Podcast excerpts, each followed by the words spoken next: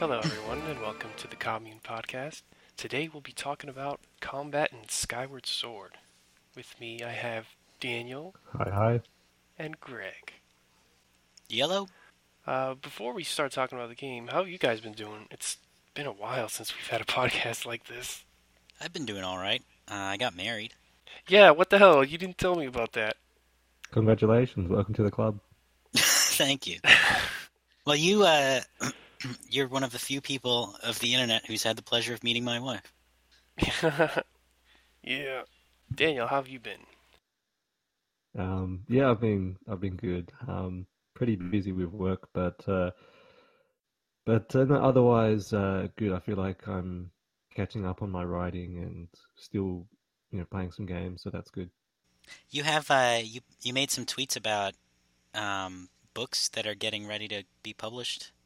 Yeah, that's right. Um, there's, I guess there's two. You know, one is uh, Adventures in Games Analysis, which is a like a zine, book zine um, thing that I'm doing, uh, which I've been working on for ages, and yeah, like five years now. It's it's gone under so many revisions. Like I was originally going to publish it back in 2014. It was ready to go, um, Oh. but I went back and pretty much did the whole thing again.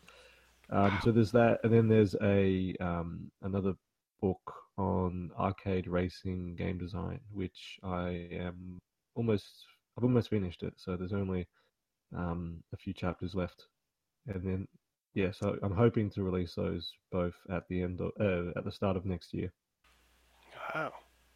Man, I, I knew you've been digging deep into racing games, but I didn't know you had a whole nother book ready to go. Yeah, it won't be like a very large book, probably just maybe about 100 pages or something like that. But for Yeah. for most people, that's that's a lot. How many other people write a hundred pages talking about a games? Well, a hundred uh, publishable pages. Yeah, yeah, I think that's the thing. I think the quality of what I'm writing is a lot better than before. So I'm really, I mean, you know, like, what I wrote before was great, but I've, Uh, I think I've learned a lot over the last few years, and I'm really excited about sharing everything with you guys. Nice. awesome. Can't wait to read it.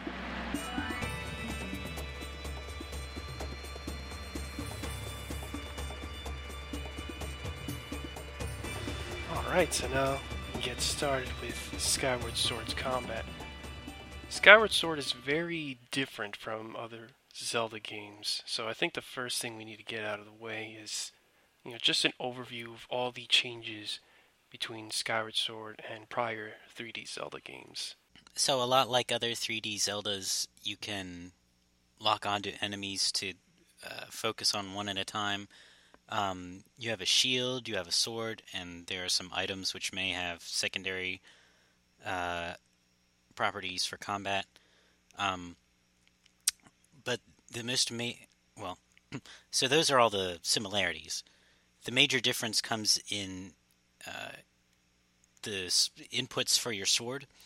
Um, in prior Zeldas, you could get different kinds of sword slashes by performing certain combos or by uh, using your sword in different contexts.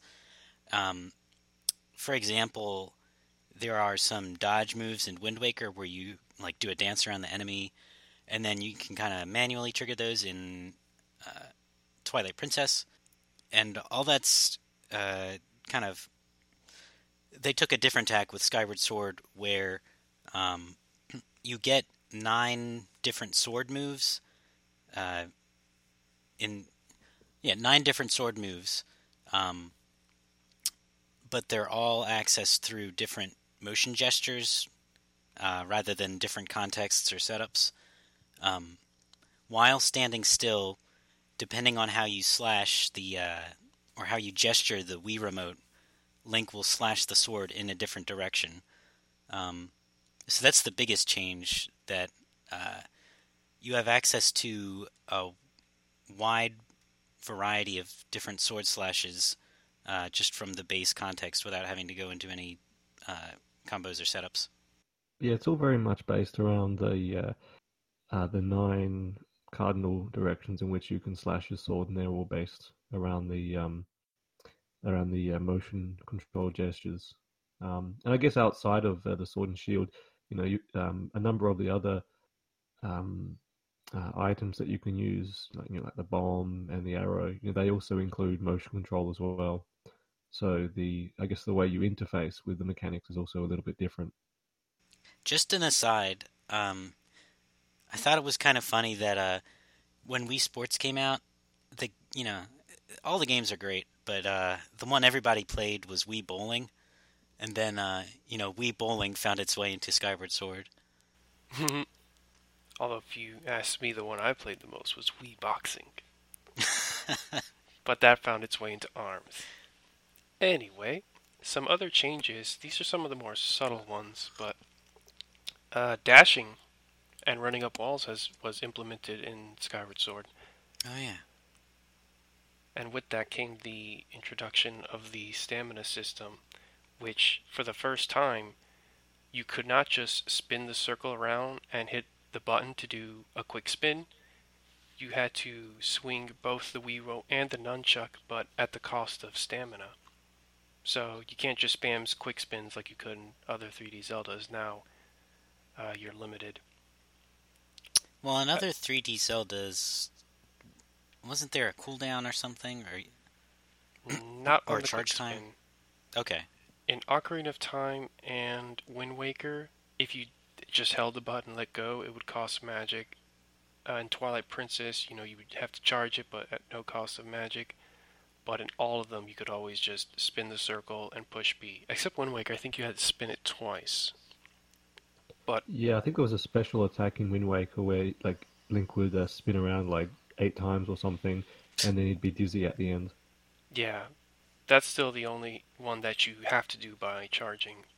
But otherwise, the quick spin was featured in all of them. Skyward Sword is the first to not have it, and is also now the one that features stamina, which puts a limit on your most powerful attack. Uh, it also features the introduction of the, you know, vertical spin attack, uh, as well as the Skyward Strike. So you now, regardless of health, have access to a sword beam so long as you're willing to charge it by pointing the sword straight up. It's interesting because um, the uh, some of those new additions have their own um, committal to them. So the Skyward Beam, you have to actually um, raise the sword up for a short period of time, um, and then with the uh, you know with the dash or the sprint, you know there's a um, there's an energy meter which is attached to that as well. Yeah, it me- also makes it so that uh, it's harder to run away from encounters.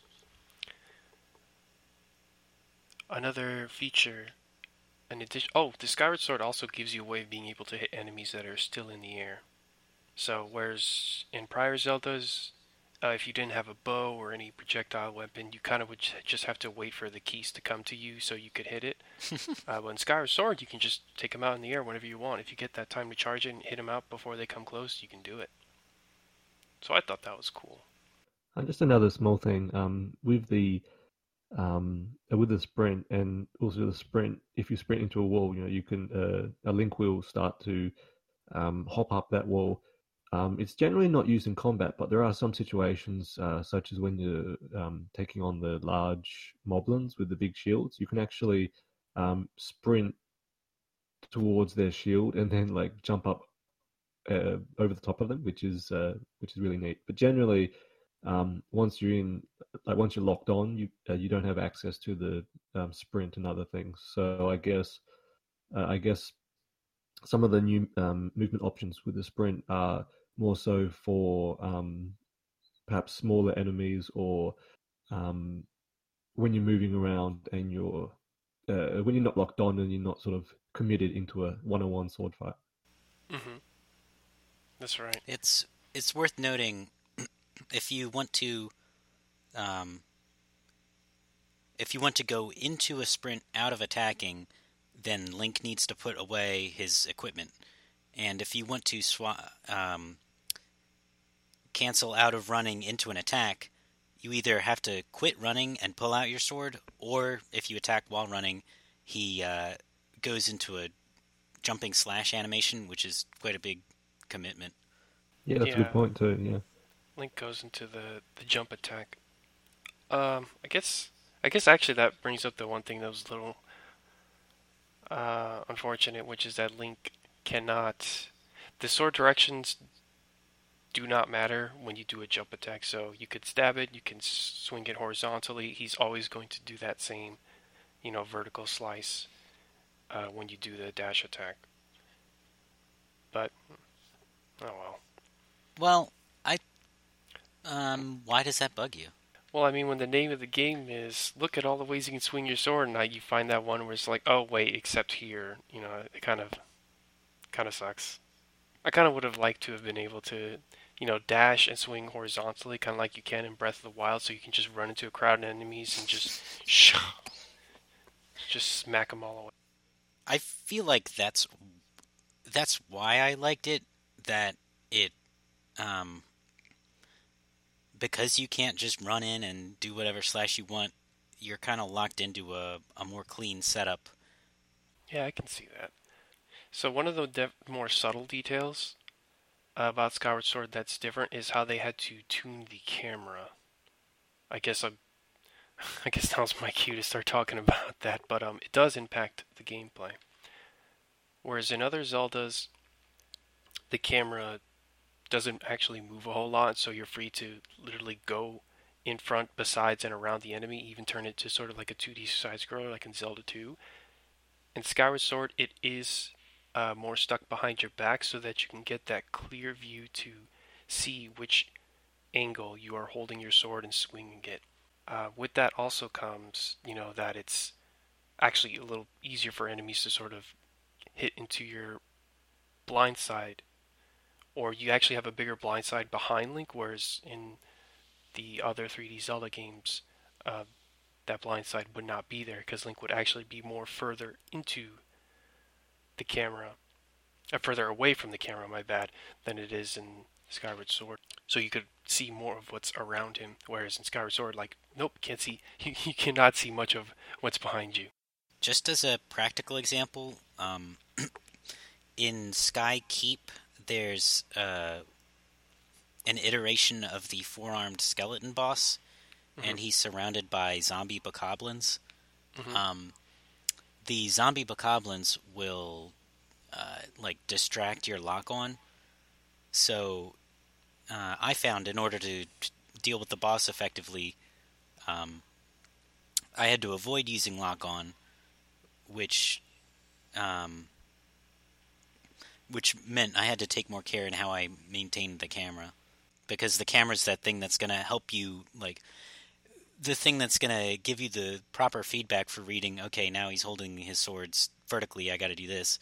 Um, if you're not locked on then you're kind of free to walk around and uh, get into places where it's not super easy to read how the boss may be holding his equipment. Yeah that that's a very good point to bring up. I think another detail with well actually uh, greg brought it up about uh, being able to see the direction that the enemy is swinging in. Uh, one, well, it actually exists in prior Zelda games, but using the shield. Well, actually, wait, the shield breaking is something totally new, but the shield to parry uh, was something that was in Twilight Princess. You know, you could hit the R button to do a shield bash, which could have been used to parry. Um, you can't do a helm splitter. No, there's none of that, and you can't bash them in the face, but you can use it to uh, stave off attacks while sustaining no shield damage. And in a lot of contexts, um, like your standard Bokoblin, for instance, um, it offers like a a breadth of interplay where um, a Bokoblin holds his two knives up, uh, and you can either read how he's holding it and slash so that he doesn't block you, or you can wait for him to attack, um, do a shield bash, and that acts as a parry, and from there he's wide open, and you can attack him however you want. Um, mm-hmm. So I found that often the game was designed so that I don't think you ever need to do the shield bash, but that um, it offers another option for how to interact with enemies. Right. Uh, even enemies like the Sentrobes, which I guess we can talk about later when we get to the enemies, they don't require it, but it is a lot harder and riskier when you have to reflect projectiles using your sword instead of the shield. So, in addition to the shields breaking in this game, you also have wood and iron varieties. What did you What did you guys make of that change? I don't know. I wasn't. Um, so you can buy, you know, several varieties of the of the shield, you know, wooden, and then you kind of, you know, find more um, um, elemental items in the environment, and then you take them to um, uh, to a guy on Skyloft, and he will, you know, construct new shields that are stronger and you know, new swords that are better. Um, yeah, I I don't think that uh, I couldn't. Uh, I can't think of many situations where the different types of uh, equipment really factored into the gameplay much in terms of the shape of the shield. Uh, I mean, obviously, there's. Uh, I think earlier on, there's a shield which is like impervious to fire or something like that, whereas the wooden shield obviously gets burnt. So that's Mm-hmm. something I think early on you have to consider. But generally, um, once you get up to one of the stronger shields, um, I'm not sure which one it is, but uh, um, like I guess the second best shield. You know, once you get there, then you can kind of, kind of uh, forget about it. I thought it was pretty lame that uh, I didn't have enough money for the steel shield early on, so I was walking into Fire Sanctuary with the wooden shield. I accidentally fall in the lava, and now I don't have a shield. Like that, just the the punishment there seems a little steep. Um, and I was definitely happy when um, when I got to the uh, regenerating shield. oh, sorry. Um, I think they probably needed like a hard, um, like a, a bit of a hard lock there, just to uh, communicate to players that the shields are important and they need to, you know, yeah, um, you get the right shield. But I guess you know that doesn't actually play out later on in the game. Um, in saying that, though, I do like the idea of your shields breaking and um, and how you can be in the middle of a battle and your shield will break, and then you have to improvise and you have to work around that weakness. Um, I Mhm. think that's neat. Yeah, I quite like the implications of that. Yeah, we all saw how that uh, eventually led to the change that they made in Breath of the Wild from that instance. I think another another thing that having the shields break do is encourage, not necessarily force, but encourage players to parry more, which you know is much more interesting than you know just not taking any damage if you don't do anything, as long as you're locked on. what's what I've found regarding that is um the parry so if you're going to time the parry incorrectly it's generally a good idea to time it incorrectly early. You can be like it looks like link is totally done parrying and then an enemy's attack bounces off.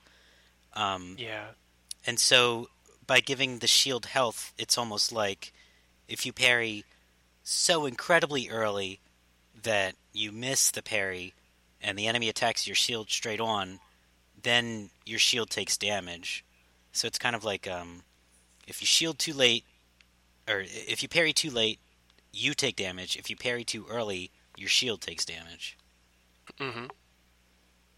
Yeah, the uh, I don't remember if I counted it correctly, but I think there was like 30 frames or something like 20 frames of uh, a window for the parry to work.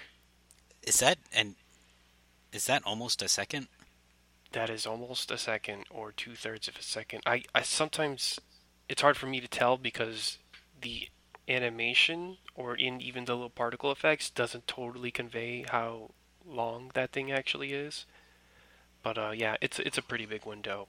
It's a much harsher, Uh, arguably too harsh in Breath of the Wild. I don't know if it's worth talking about the bird in this one just yet because I mean technically that is combat and there is a a boss that you go through with the bird. Do you want to talk about that as well? I guess it is maybe not worth discussing in detail, but um, there are lots of alternative modes of method, or Jesus Christ. there are lots of alternative modes of walking around or movement in Skyward Sword. Link can operate the flying beetle, and the flying beetle controls are very similar to the bird and the swimming controls. Um, and the swimming controls have their own like fights where you can uh, knock into certain fish enemies. Um, the bird, of course, can uh, fight other enemies on the overworld or that one boss. And um, even on top of that, you also have a crawling mode where you get centipede mini bosses. And so those modes aren't as uh, aren't as rich as the base combat, but it's worth noting that the game does have like a lot of variety in fighting. There is actually one last move we did not talk about, but uh, it might be one of the most superfluous actions in Skyward Sword. Uh, that is, you can actually still roll in the game. Remember, yeah, is that rolling? only for interacting with trees? It, um, it, yeah, you can hit the trees to knock bugs off of it. Uh, you really just soar right past the enemies when you do it, and rolling also costs stamina, in addition to having to dash to be able to access it. So, uh, rolling, um, yeah, I was not a particularly useful in combat and doesn't actually interact with the enemy. So there's one that was the one last thing that was changed on Skyward Sword is that you can only do it out of dashing, and it also uses a bigger chunk of stamina, kind of like if you did a spin attack. Um, and in that case, uh, its utility in combat was, you know, uh, much harder to utilize at all. Any you guys have any thoughts on uh, the role in Skyward Sword and its implications on combat or anywhere else in the game? I don't think it really has much of a purpose in combat. I would be curious, just uh, not for any practical reason, um, if how it impacts your hitbox and how you might use the modified hitbox to style off of enemies, if at all. But that's not really a uh, super interesting question. Yeah, it would be tricky to pull off. Yeah.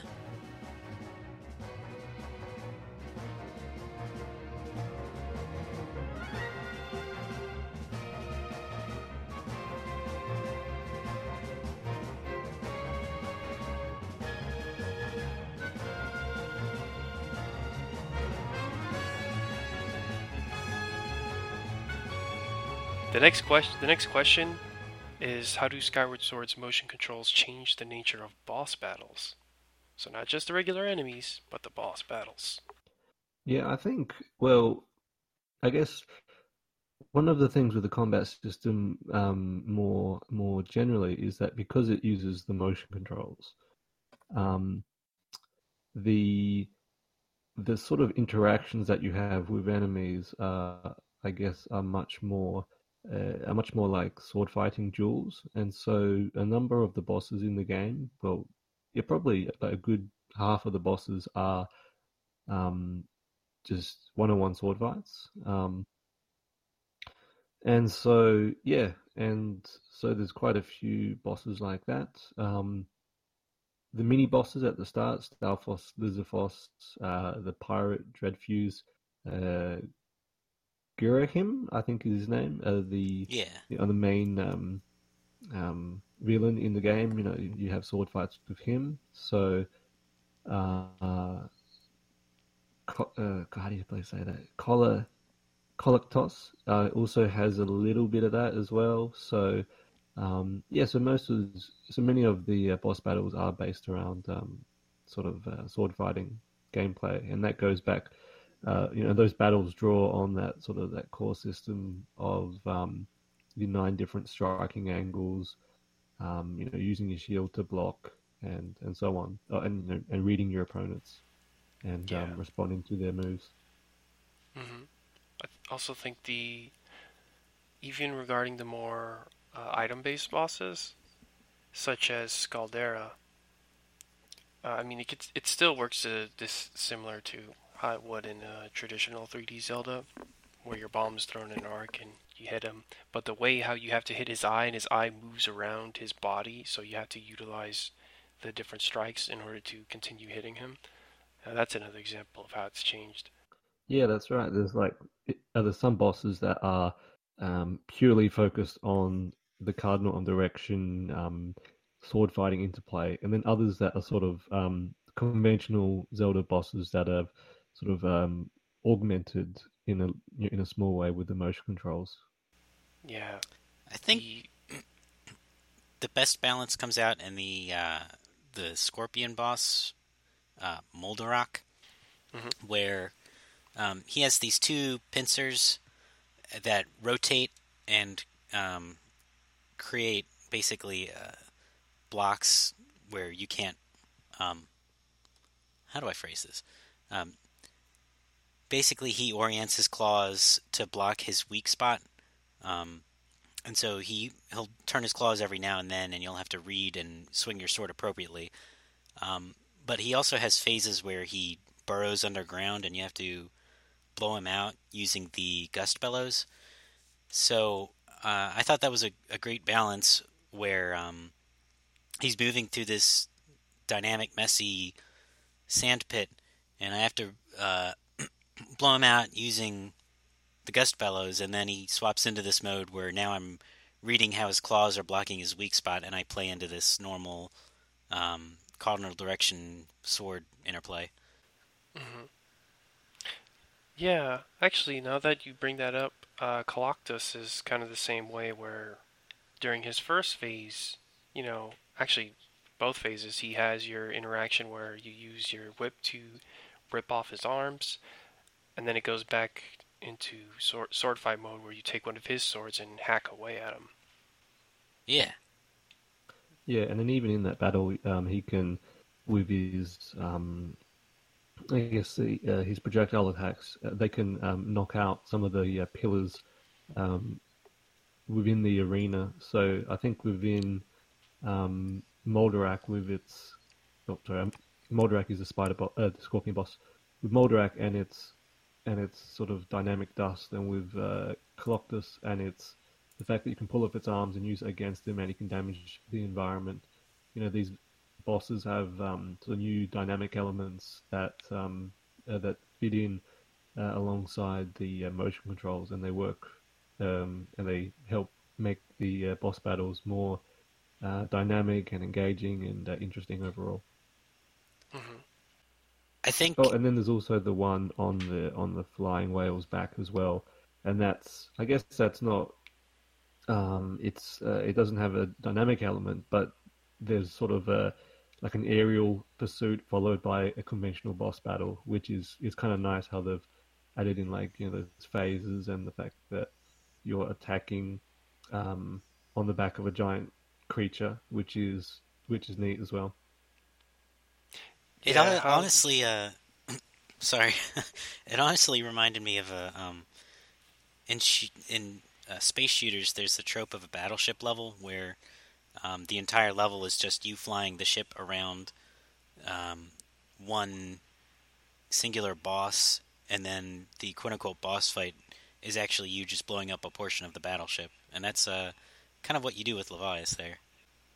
Another interesting thing about the Levias boss was that it's uh, it got you to more deliberately uh, aim your sword to reflect in uh, you know left and right to actually hit his ears before you hit his head, and he would even try to weave his head in order to avoid which direction you would reflect the projectile back at him. I thought that was cool.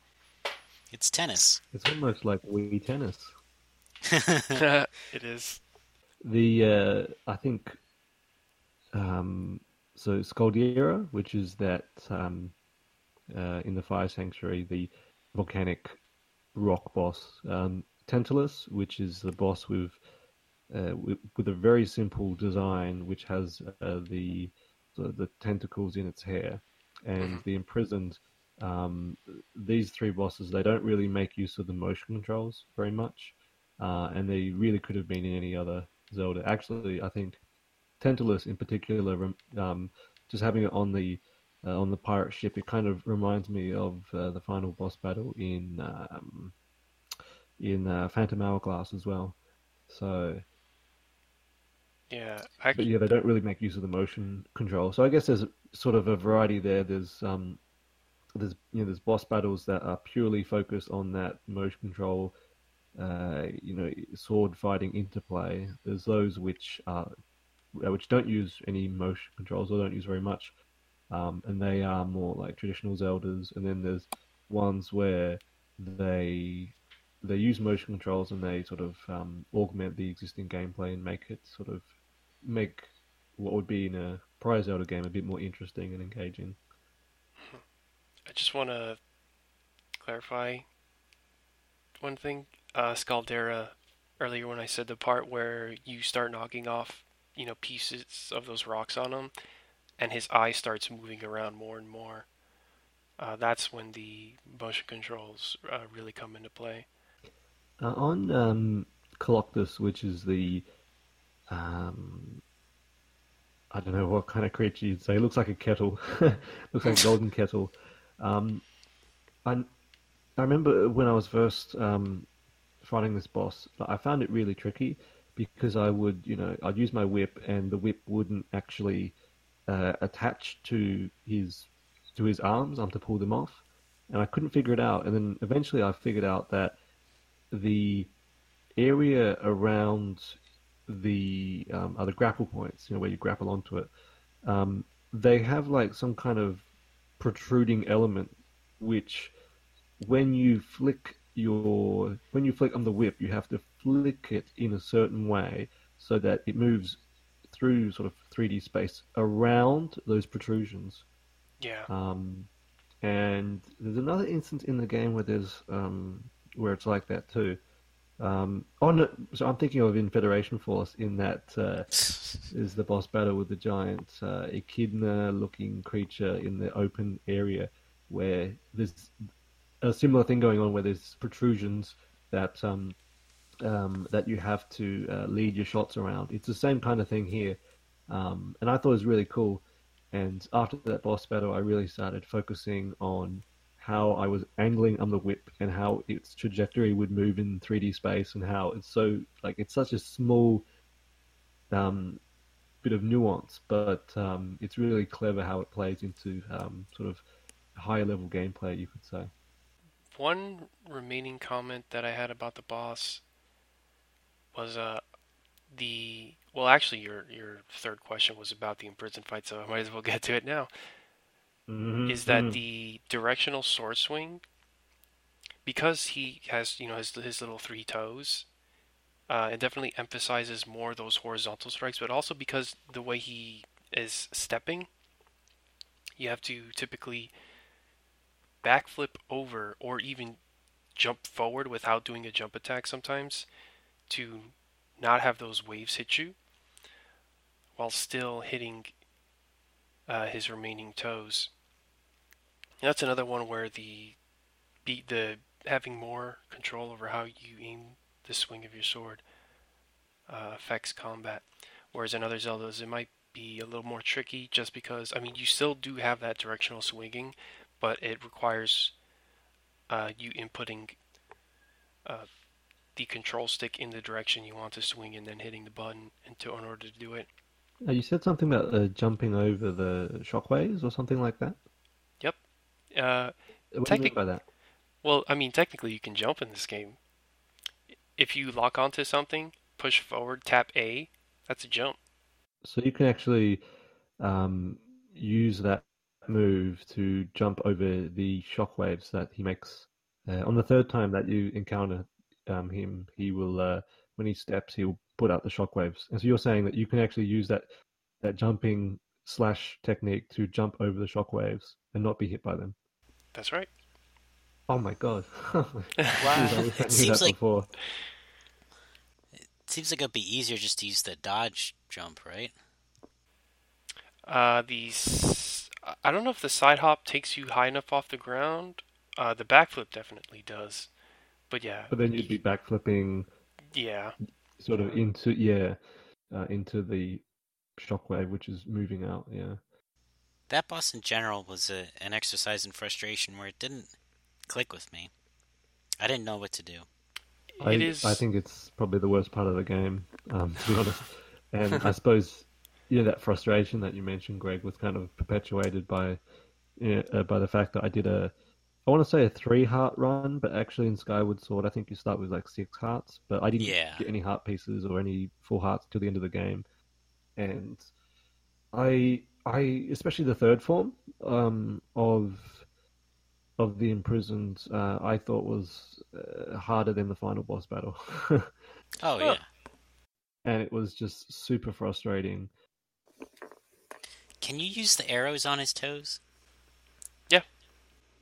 That might be the way yeah, to do it. but but it's kind of um, it's a bit slow and ineffective. I think like it's yeah it's you can get a lot more done if you're up close and just spamming your um spamming your sword strikes.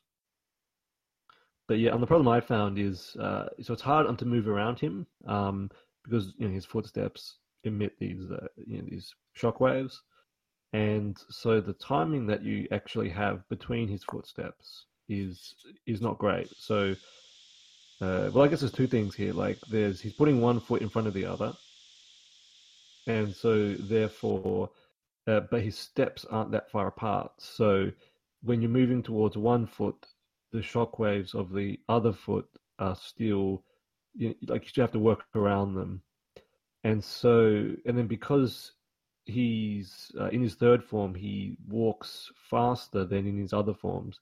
It means that after he's put his foot down, and the sh- uh, and the shockwave is cleared, you, he's already basically ready um, to take the next step, and so you have a very limited window of time in which you can uh, rush in and attack, and so it's a really tight window, and at the same time you've got this, you know, he's a giant boss, and so his legs sometimes obscure the action, and then you can really only approach it from um, you know from sort of 180 um, degrees because he's walking along sort of a parallel with the edge of this circular um, environment or the circular staircase, and so it, and so you can really only approach it from the from the left hand side because if you approach it from the right and then something bad happens, you can get knocked back and then you'll fall down um, to the floors below, which pretty much for the third uh, for the third uh, time that you take him on uh, means that you're pretty like you should just give up.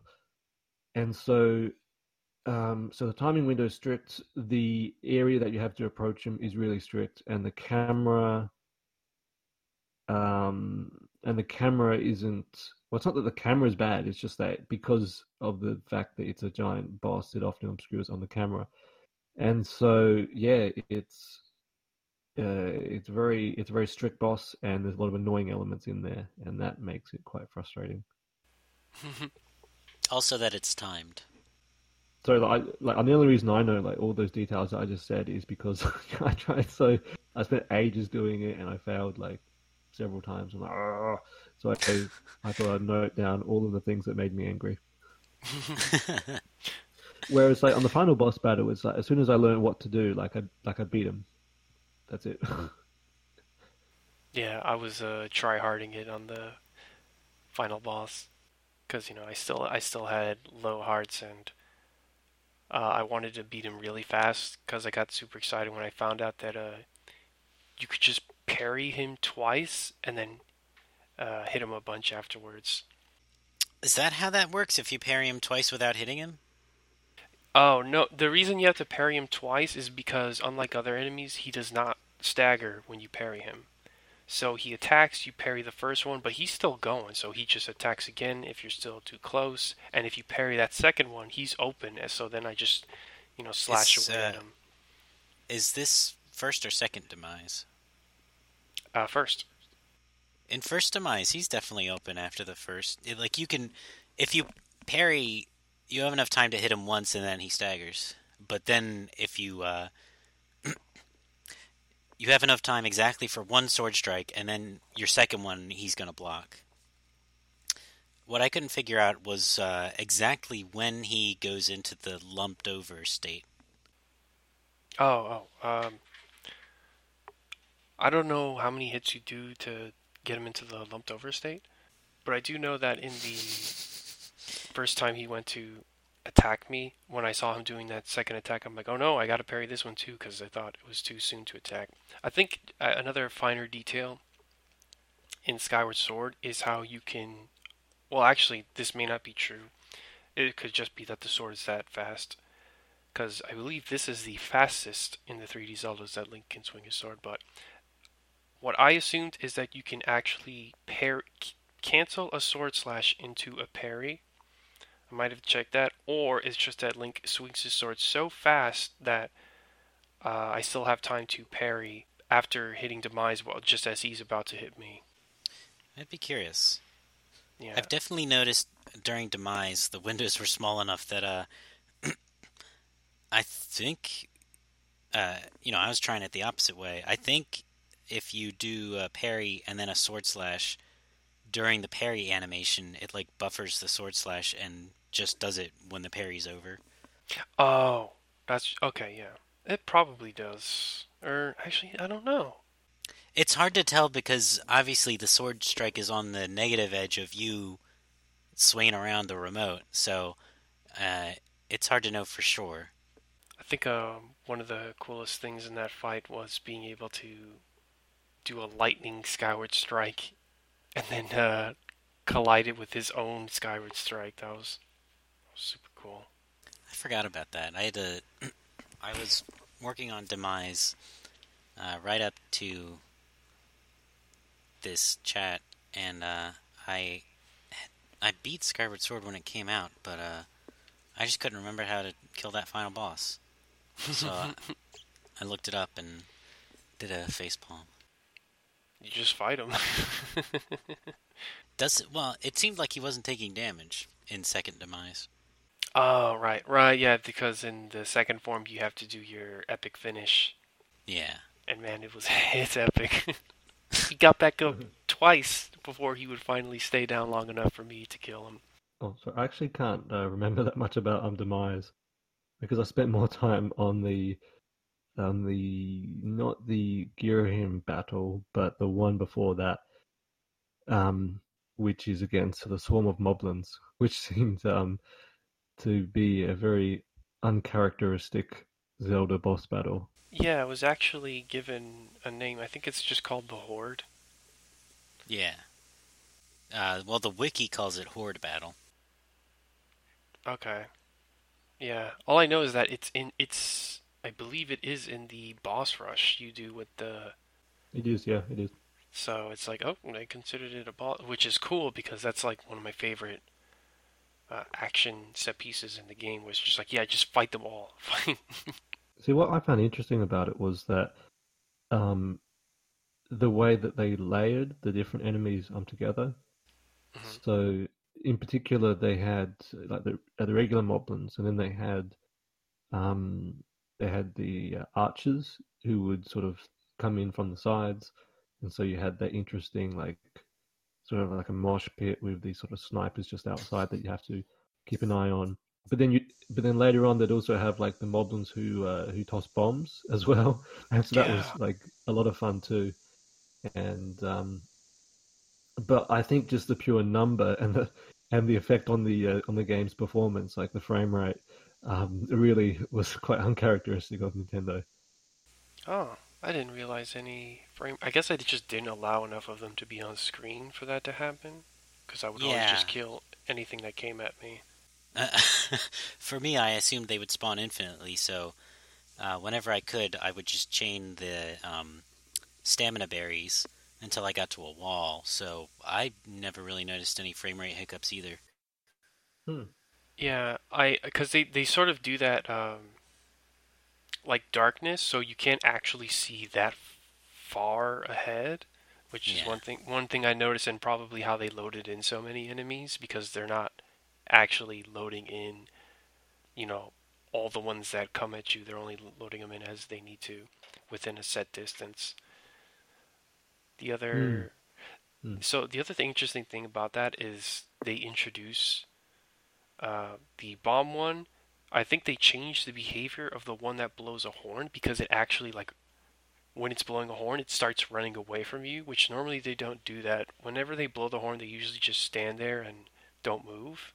Huh. Uh, for whatever reason, they changed it in that one, so they're actually running away from you. It's like, whoa, that's different. And I think they do call in more enemies, so I also assumed it was infinitely spawning until you get to the end, because it sure felt that way.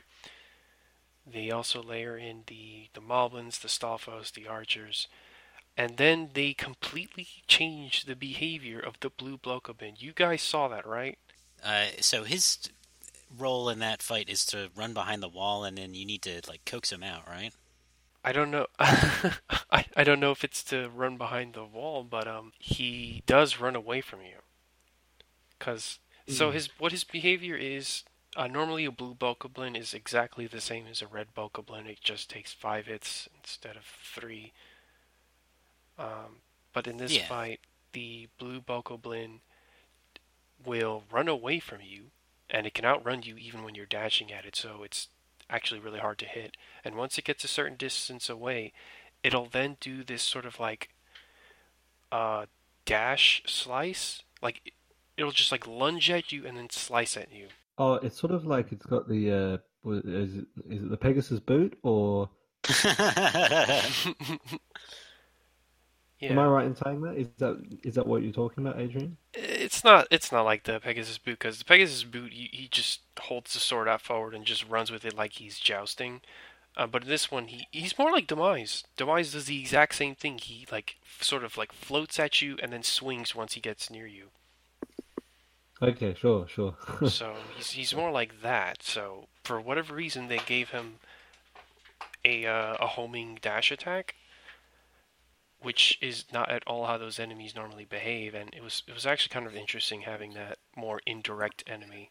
it was definitely hard to read that going on while also having a million bokoblins on top of you. Yeah, and because this is um, Skyward Sword, uh, they don't play nice. Just because they're not on the camera doesn't mean he's not going to hit you when you're not looking at him. so you got to make him a priority.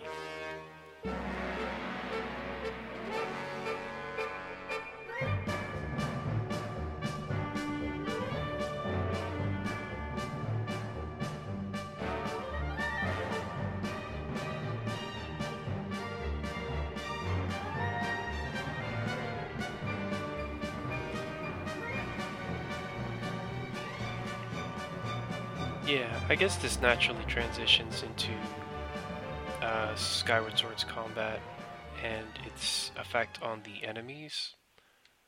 So yeah, let's let's talk about our favorite enemies. Sure. Well, actually, just on that more generally, that I think, um, you know, we are talking before about the the the uh, cardinal direction attacks, and I mean, it's not that you know Link can only attack in one of nine directions. He can actually, you know, move his sword. Well, you can move your sword as you wish.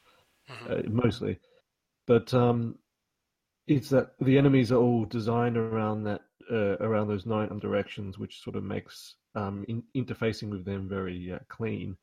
But I Yeah. think at the same time, it also um, just that core combat, uh, like the swordplay, focus um, combat with the shield, um, the shield, the shield bash, the sword, the different swipes, uh, being able to side hop and you know, jump backwards.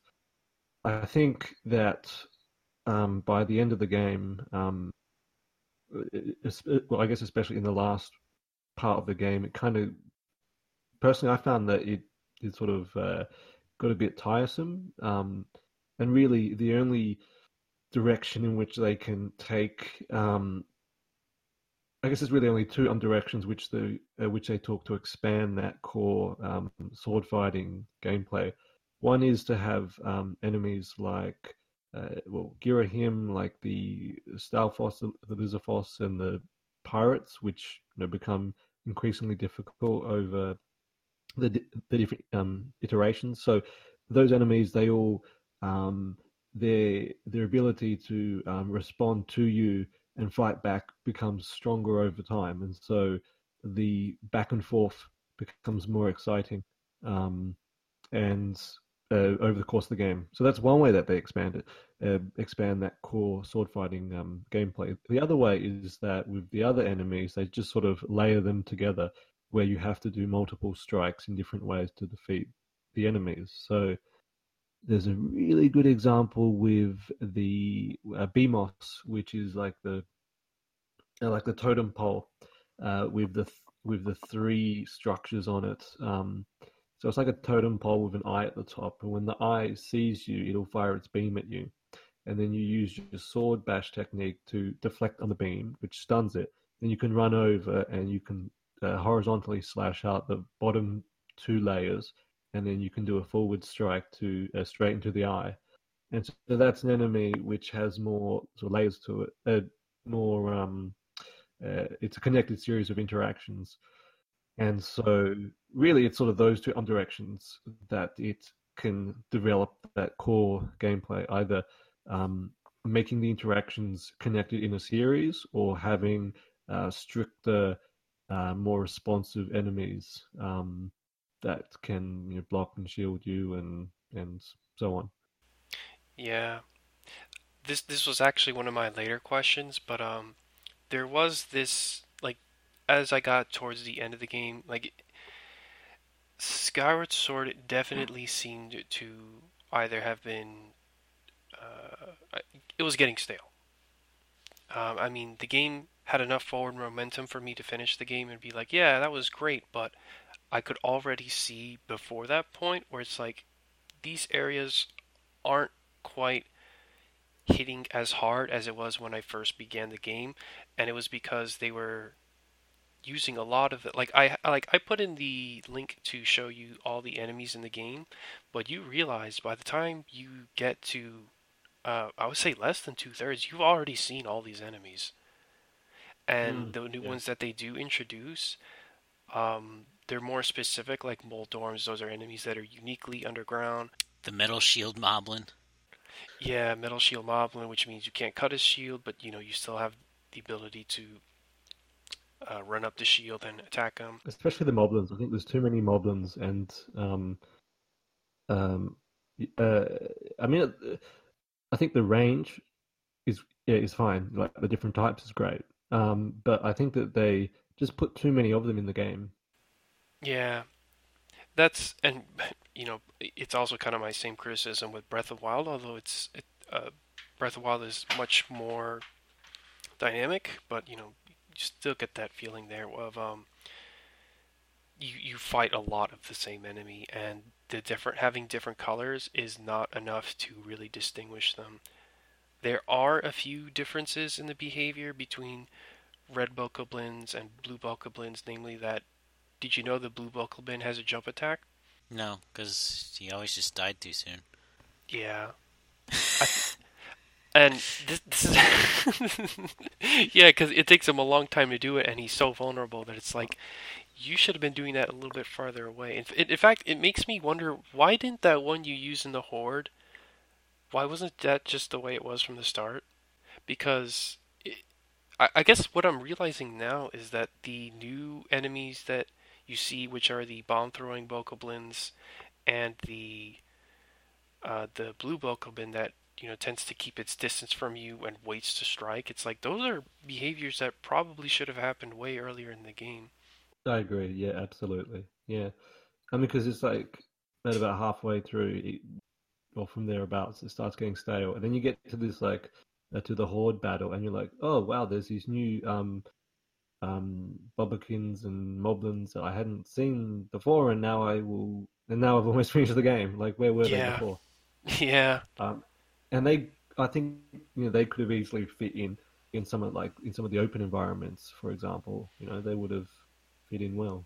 But... Yeah, I, I agree as well. They they would have been such a nice fit because when because because this is actually another one of my issues with um uh, it especially hurts when you go back and forth. When I when I now that I'd gone to Breath of Wild and went back to Skyward Sword, is the number of enemies in the overworld sometimes is a little small, as in they're not grouped up as much, which is weird because they specifically do that thing where they blow a horn and call other enemies to them.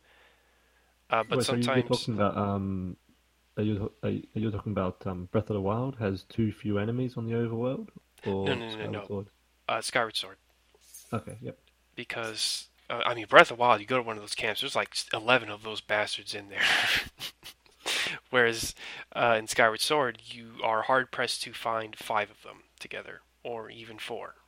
But I think in Skyward Sword they're hard. Like they take more of a time investment to kill because you That's you true. actually have to face them, you know, one by one. So Yeah. I think this also leads to another difference, which uh, which is that that becomes less and less so the case because you get those sword upgrades. So you eventually start killing them in like one or two hits, and then the Hmm, blue sure. bokoblins actually start taking three hits. So they literally transform into the red bokoblin just with a different color, and the red bokoblins basically just become this, uh, you know, super weak enemy. And I think the green ones take. shoot, I don't remember the numbers now. but yeah, and the way it unfolds is that it actually uh, the amount of time you have to um, well, well, I guess the number of hits or the amount uh, the investment that you have to spend with each enemy doesn't. I mean, uh, it doesn't really change. There's just newer enemies with more colors or in different colors, but that but you still have to spend a bit of time engaging with them and that the types of interactions that you can have with those enemies don't change and they're so frequent. There's um, I guess one thing to, to qualify that though, um, would be the Song of Hero quests, where um, those all well, you might debate how worthwhile the variation is there, but they all give a different context for interacting with the enemies. Where um, in Faron Woods, uh, well, actually, I think in Faron Woods you don't have any enemies. Um, you only have the uh, fish enemies with the giant foreheads, um, which aren't. I mean, those aren't very notable in any sense because you just attack them twice, and I, um, I think their only attack is to rush you. Yeah. So it's kind of just whoever attacks first wins. mm. hmm yeah Um, but in Eldin Volcano, that's a quote unquote stealth section, or just a section where you have to avoid enemies. Um, so you're not fighting them there too much either. And in Lanayru Desert, it's a bit of an auto scrolling segment where um, a time shift stone is attached to a minecart, and you have to. Um, you have to follow the minecart, which means staying within proximity of the time shift stone, which will, um, in turn, uh, revive and kill enemies.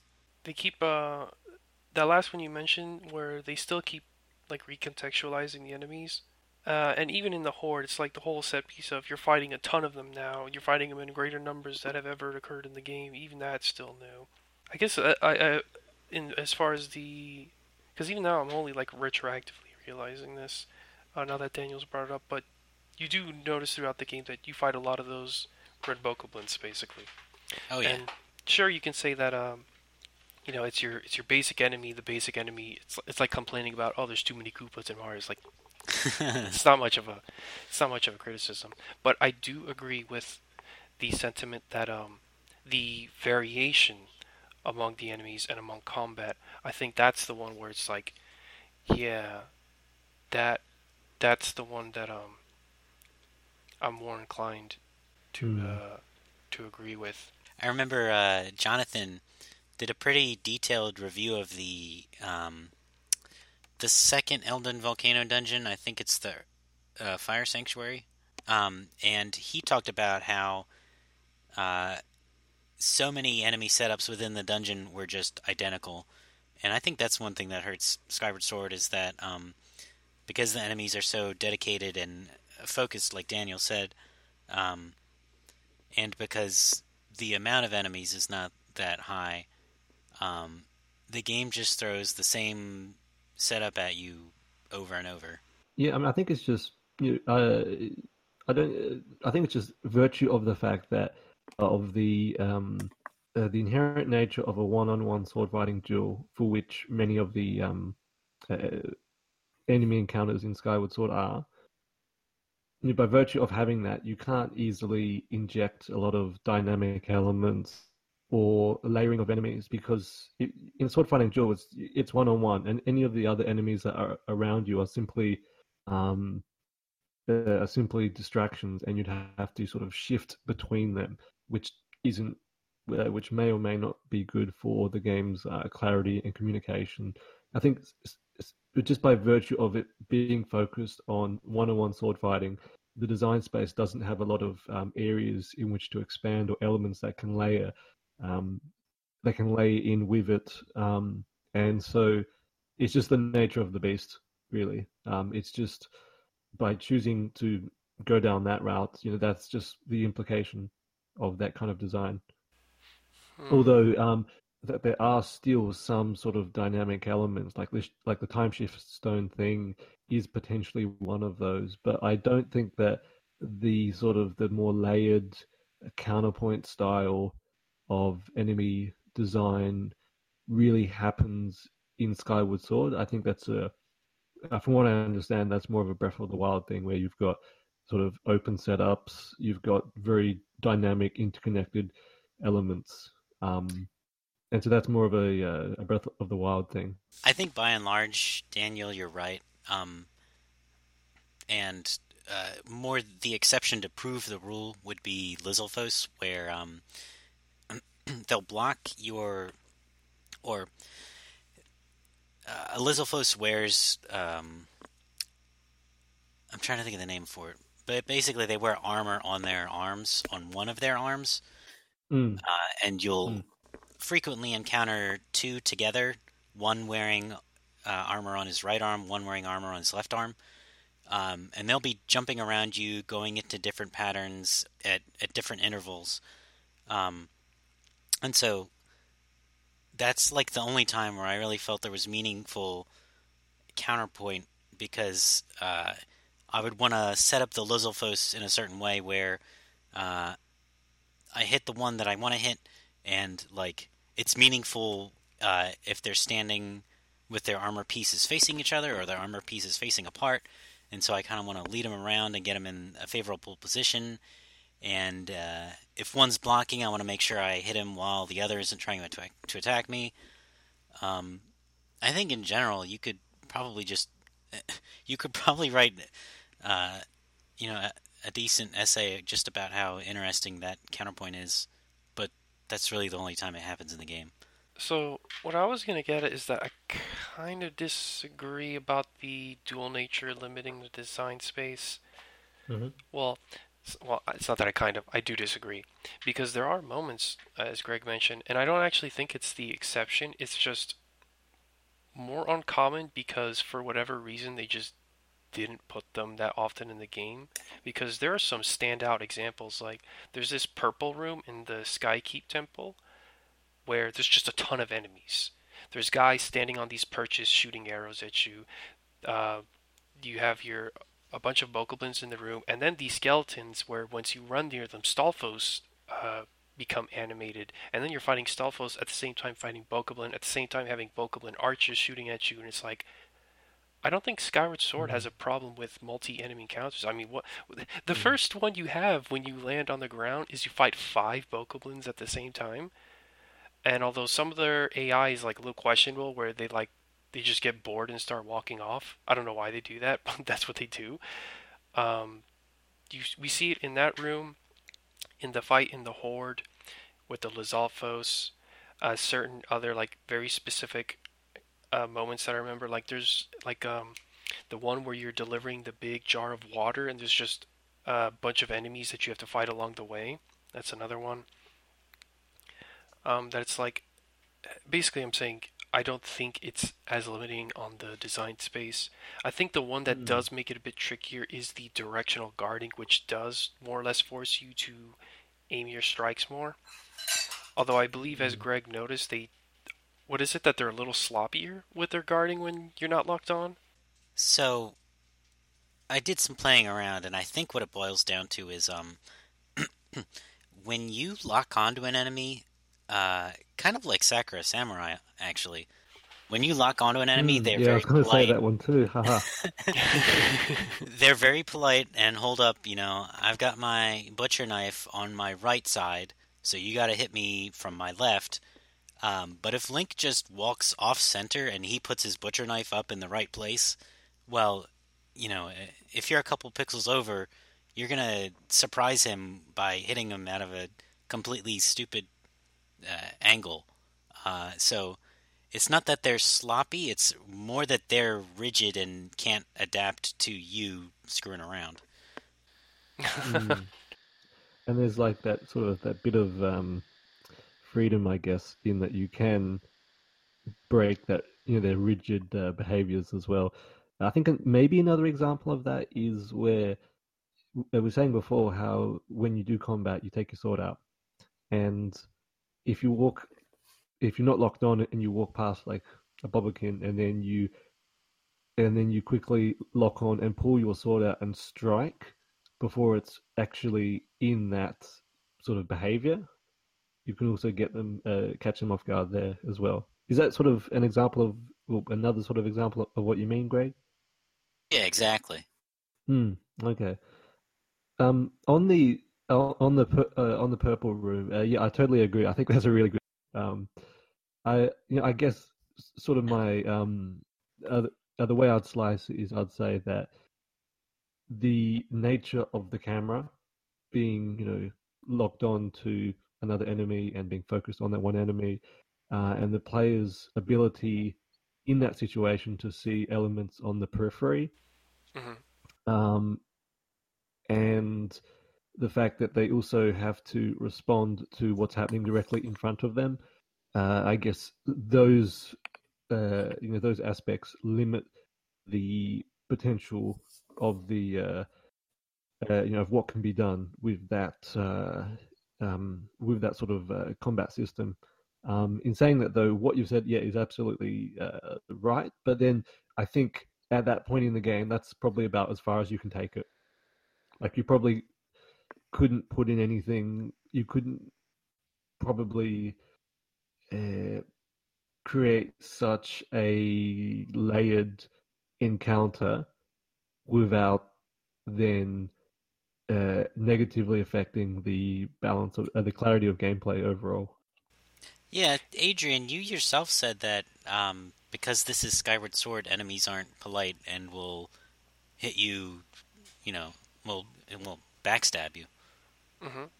Yeah. So I feel uh, like that's a comment on how the gameplay loses clarity when they try to layer stuff too much.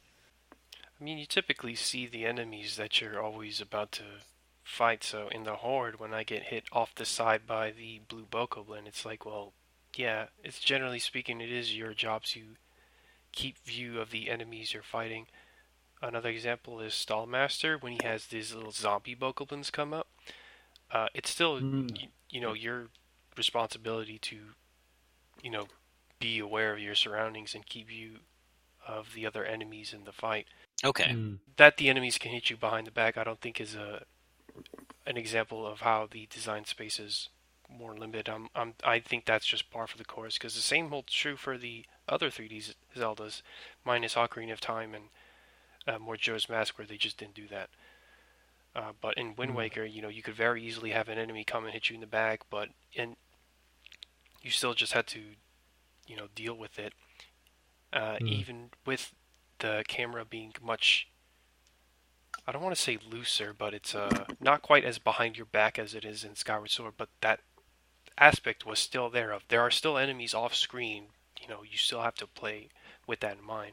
And it's the same true with even a top-down Zelda. It's like, yeah, an enemy can still be off screen, uh, and you still have to keep aware of them. I mean, the clarity mm-hmm. is, of course, you know, still there because it's top-down, but it holds no. The screen can only show so much going on at one time, so enemies being off the screen to me is just not a big deal.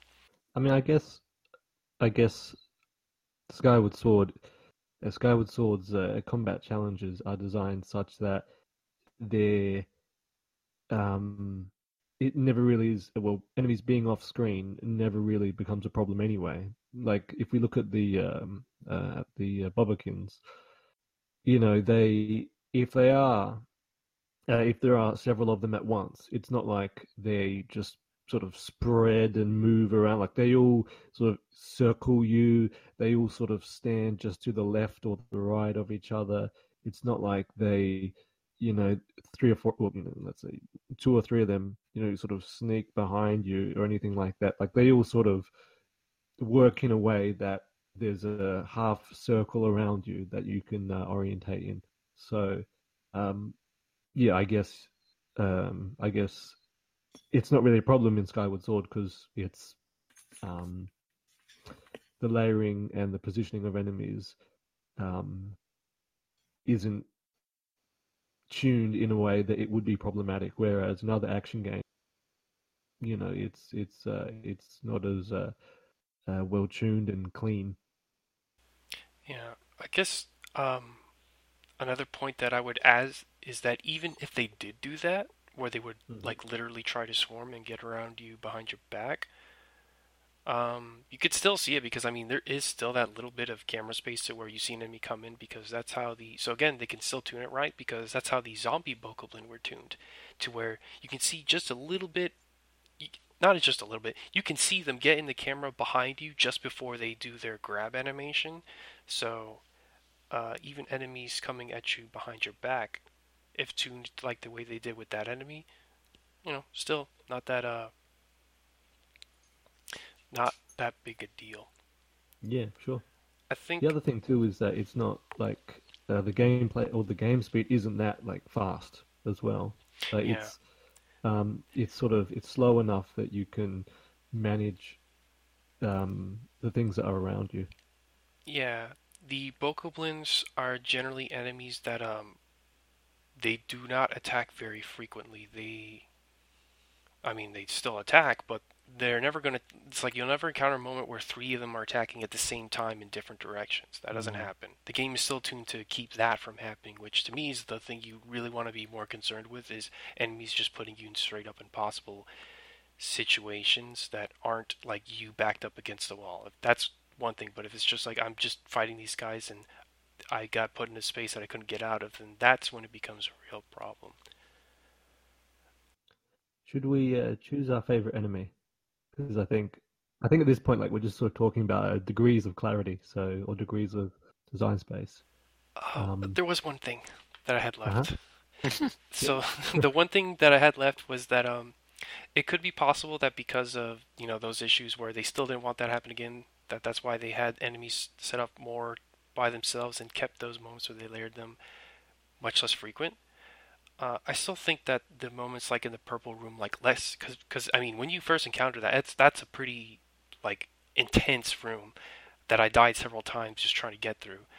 Um, but those moments could have still been just peppered out throughout the game to where your only multi-enemy encounters aren't just bokoblins with other bokoblins. It could be bokoblins with Keese, bokoblins with Beamos, bokoblins with an Armos, bokoblins with a bokoblin that throws a bomb, bokoblins that throw bokoblins with a slingshot, bokoblins with you know, Deku Babas or whatever, or Moblins with Lizalfos. You could have had all sorts of variations that literally just don't exist in the game. Like that last one I just listed right there, never happens.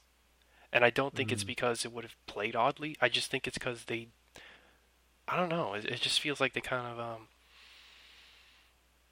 It's sort of like they didn't realize that until too late.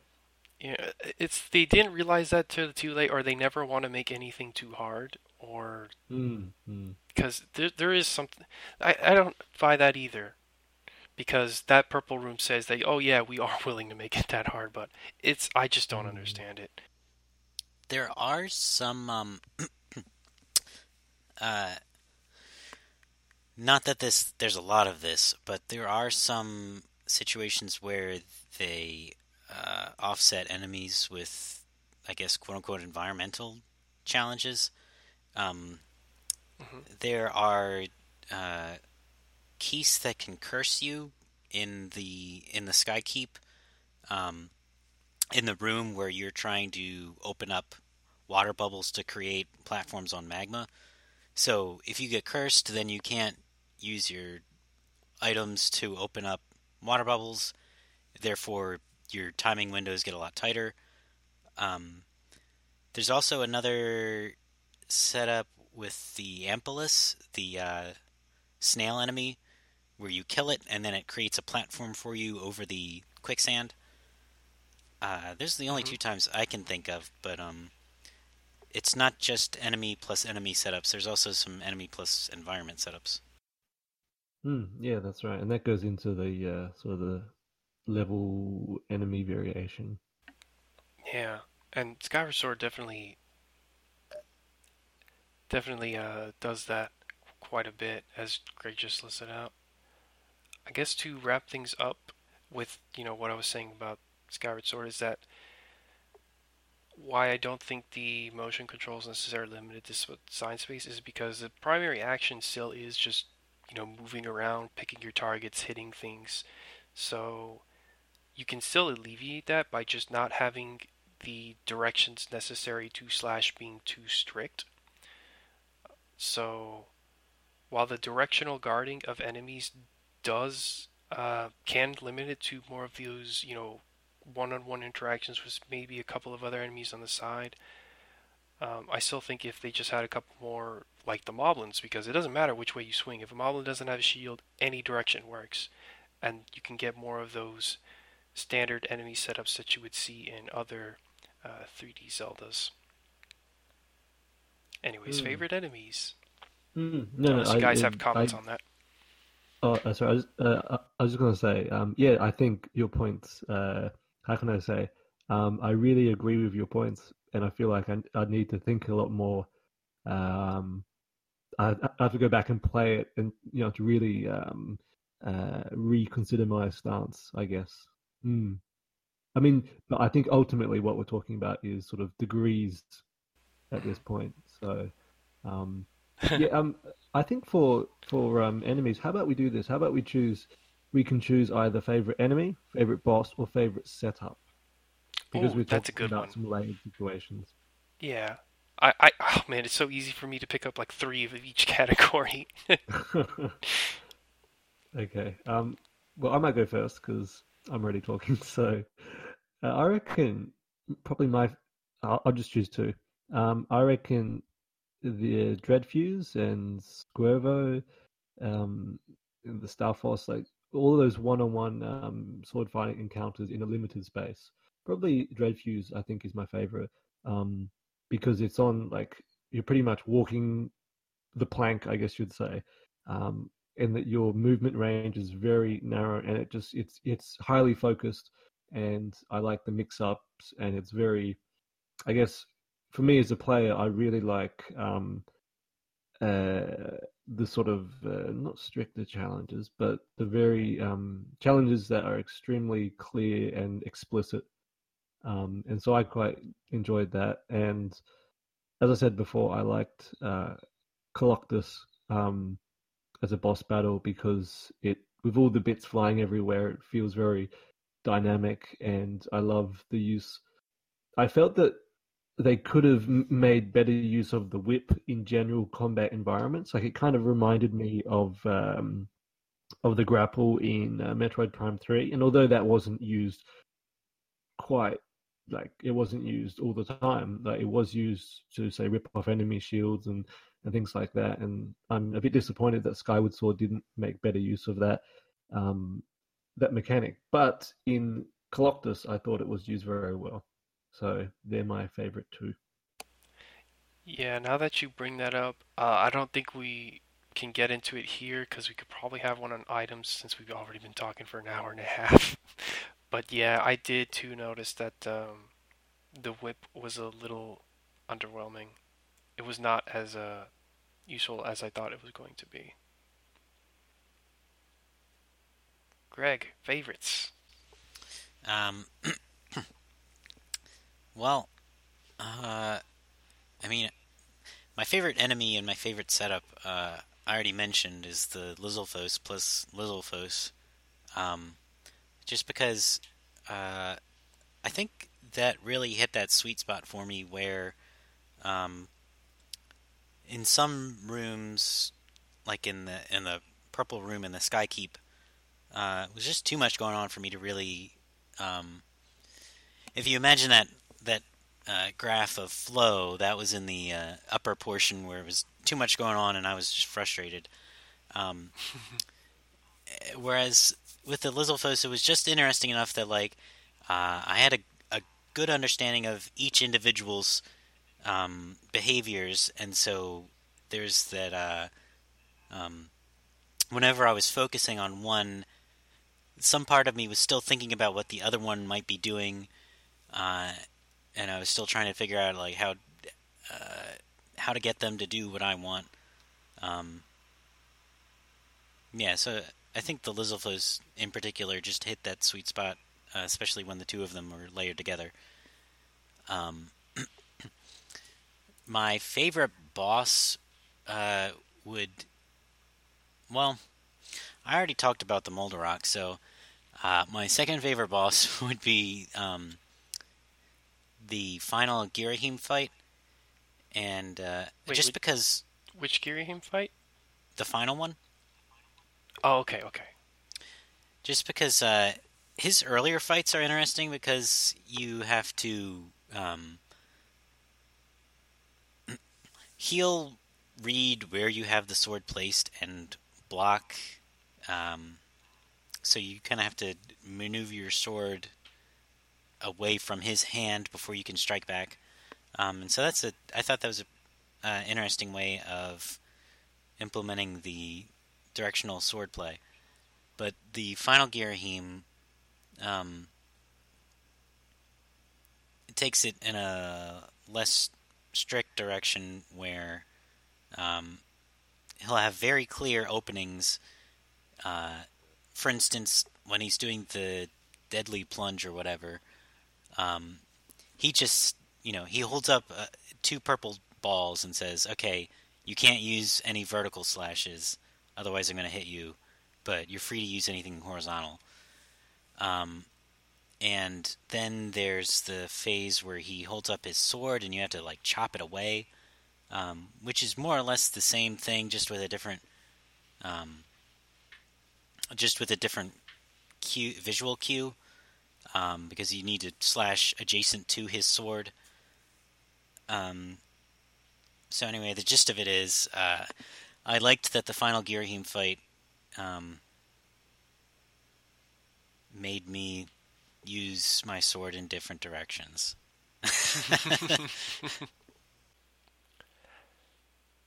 All right, I guess now it's my turn. Favorite boss, you probably already guessed, is Demise. I just loved that uh, epic sword fight uh, with him, and just also just how fast you can uh, take him on, as well as the the interplay you can have with him when he when we introduce the lightning skyward strike in there. My favorite setup, as you can guess, was the purple room because you go through those two uh, iron shield moblins, and then you go through the room with the skeletons all around with the archer bokoblins and the stalfos and the regular bokoblins, and I thought that was really cool. A close second is the horde, but the surprising one is my favorite enemy. It's a Skulltula. Oh, okay, cool. Yeah, because it is an example where you really get a the get to see the uniqueness of the sword because it's a physics-based enemy where the direction of the swing impacts how it starts swinging around.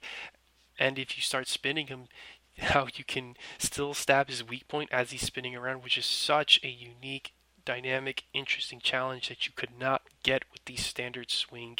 Not even in Breath of the Wild, which goes crazy with the physics. You still could not get that kind of interaction in that game, not without motion controls. So hands down, Skulltula, just him holding, just him on the little web, bouncing around. Awesome, A plus, and of course he's still an interesting enemy in the ground because you can still knock him around like he's a ball. Oh yeah, you can flip him over too. Yeah, Yeah, it's real. Yeah, wow. uh, it has real uh, dimensionality that fight, um, and it's it sort of reminds me how like in Mario Galaxy, like when you're uh, pointing at the screen and then you're sort of shooting something into the screen, how like it's moving into the screen, but in this sense, it feels like you're when it's sort of swinging back and I mean not just like left and right, but into and away from the uh, from Link. It and then you then attack it. It's almost like you're reaching into the screen. yeah. And I guess second place would be that cactus because it can actually still hurt you, but it's another like physical. I mean, that should have been an enemy, like a little Wobbuffet looking enemy or something, where it just how you swing the sword and it bounces around like that. Uh, those cactuses were fun. I miss those cactuses. Sorry, what cactus? You mean the uh, what the froak?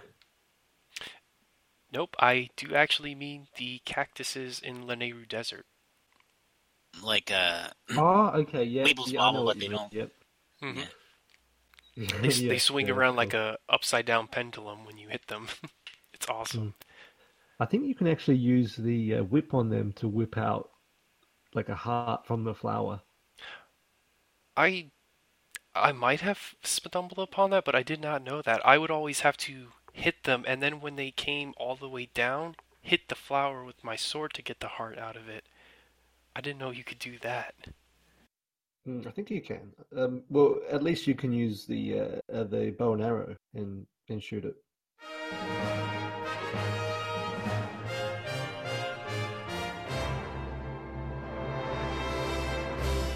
Anyways, this was a uh, uh, unexpectedly long conversation just about the combat and Skyward Sword, and even getting a little bit into the core of action games. So next time, planning to get uh, talking on level design. Uh, as usual, thank you both for joining me. No troubles. yeah, my pleasure. It's been good. Nice.